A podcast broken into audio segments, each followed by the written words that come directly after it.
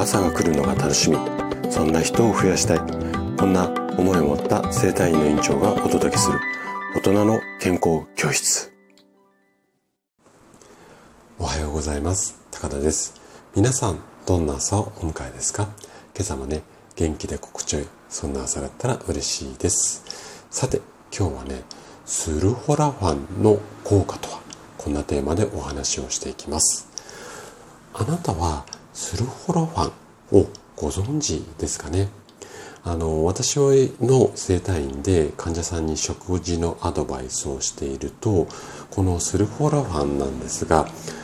言葉は知ってるけれど体にどういいのかわからないそんな声も多くいただく、まあ、食材の代表的なものって言ったら変なんですが、一つなんですよね。なので、今日はこのね、スルフォラファンについてできるだけわかりやすくお話をします。ぜひね、最後まで楽しんで聞いていただけたら嬉しいです。じゃあ、早速ここから本題に入っていきましょう。スルフラファンっていうのは、カリフラワーとか、あとキャベツなんかの野菜に含まれる色素だったりだとか、あとは香りの一種で、特にブロッコリーの新芽、新しい芽ですね。新芽に多く含まれています。で、このスルフォラファンなんですが、実はね、とっても優れものなんですよ。で、どんな風に優れているかっていうと、まず、抗酸化作用っていうのが強いので、例えば糖尿病だったり動脈硬化の原因となる活性酸素これはねもう体の中の毒っていうふうに思ってもらって OK なんですがこういった活性酸素を取り除く働きが期待できる、うん、なんですけれどもこの抗酸化作用が強いっていうところがスルフォラワンの特徴なんですがこのねあごめんなさい抗酸化作用が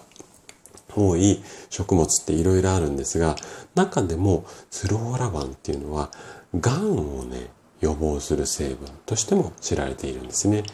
さらに、スルフォラワンには抗酸化作用っていうか抗酸化で重要な働きをする酵素の生成を促す作用っていうのがあります。酵素じゃごめんなさい。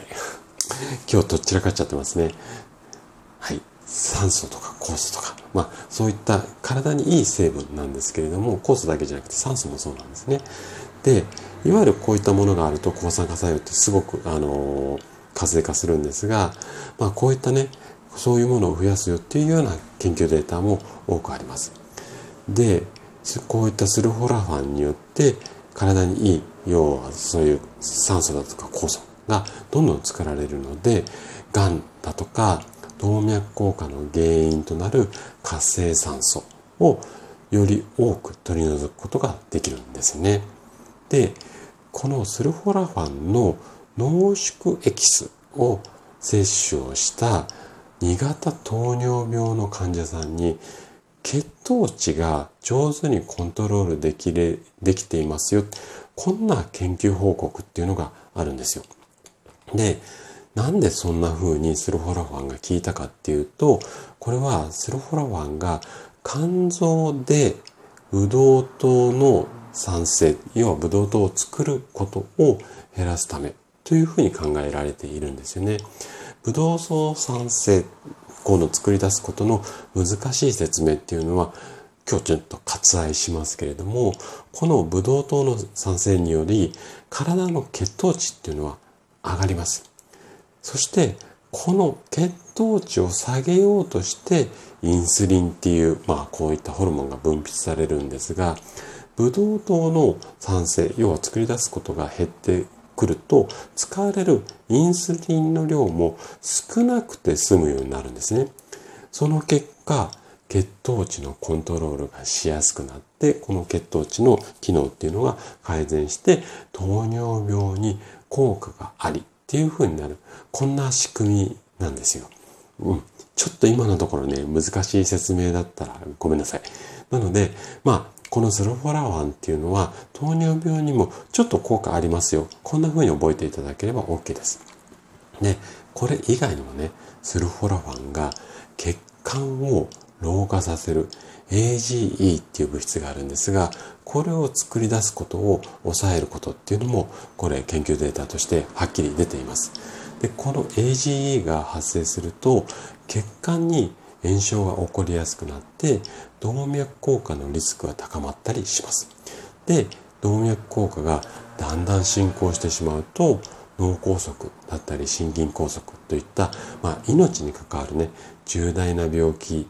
が発生しやすくなってしまうんですね。なので、スルフォラファンを積極的に摂取することで、この AGE とか、それ以外の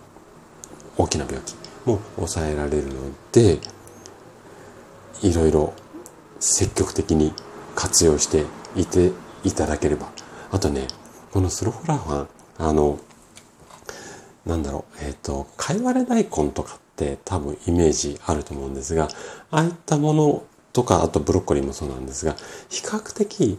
安価で、要はコスパがいいあの食材でもあるので、ぜひね、積極的にとっていただけるといいんじゃないのかな、なんていうふうに思います。はい。ということで、今日も最後まで聞いていただきありがとうございました。番組の感想などね、お気軽にコメントいただけると嬉しいです。それでは明日の朝7時またお会いしましょう。今日も素敵な一日をお過ごしください。